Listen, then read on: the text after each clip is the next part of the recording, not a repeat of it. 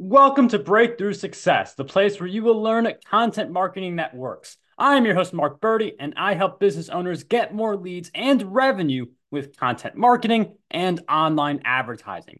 In this episode, we're going to talk about a content pillar, which is a large piece of content that is usually the cornerstone of a content strategy. So, with a content pillar, what you're trying to do is rank on the top of search engines build authority, and keep people on your blog for an extended period of time.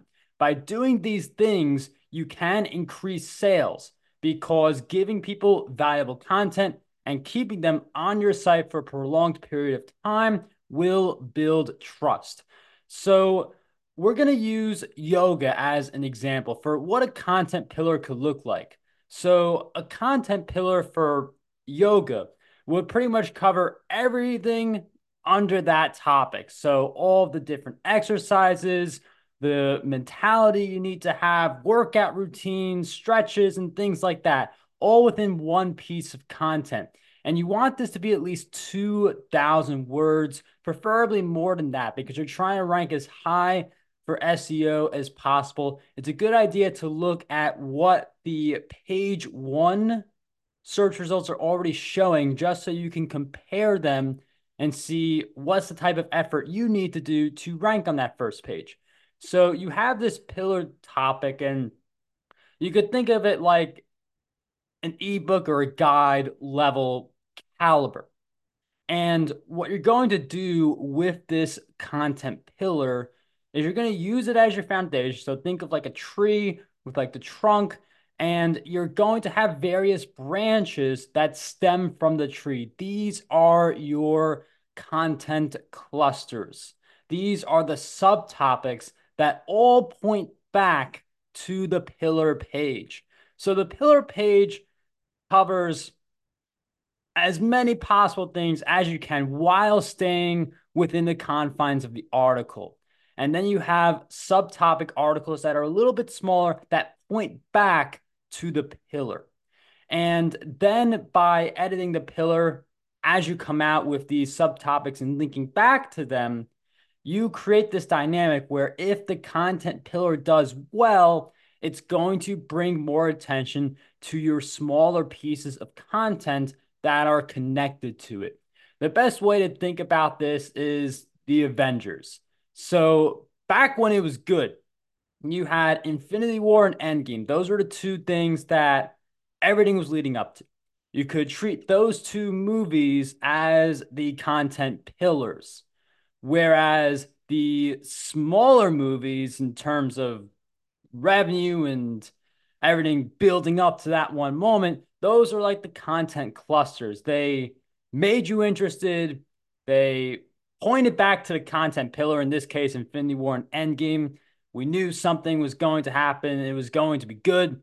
So that's the idea with a content pillar. Whereas interestingly, with Marvel not producing as many good movies, a big part of it is that they don't have a content pillar in place like Infinity War and Endgame, where this all is supposed to lead.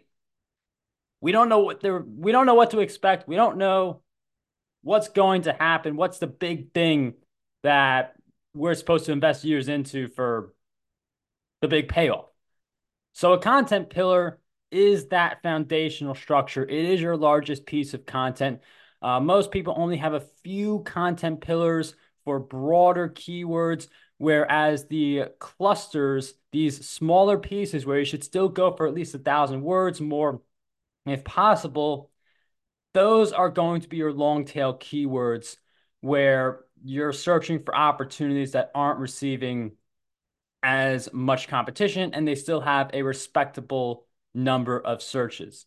So, a content pillar, it keeps people on your blog longer, it establishes authority, and is a great way to build trust using the content clusters to link back to it, and then editing your content pillar periodically like it's a living, breathing article to link to your other content clusters, these subtopics, will keep people on your blog even longer and can result in people going through your funnels.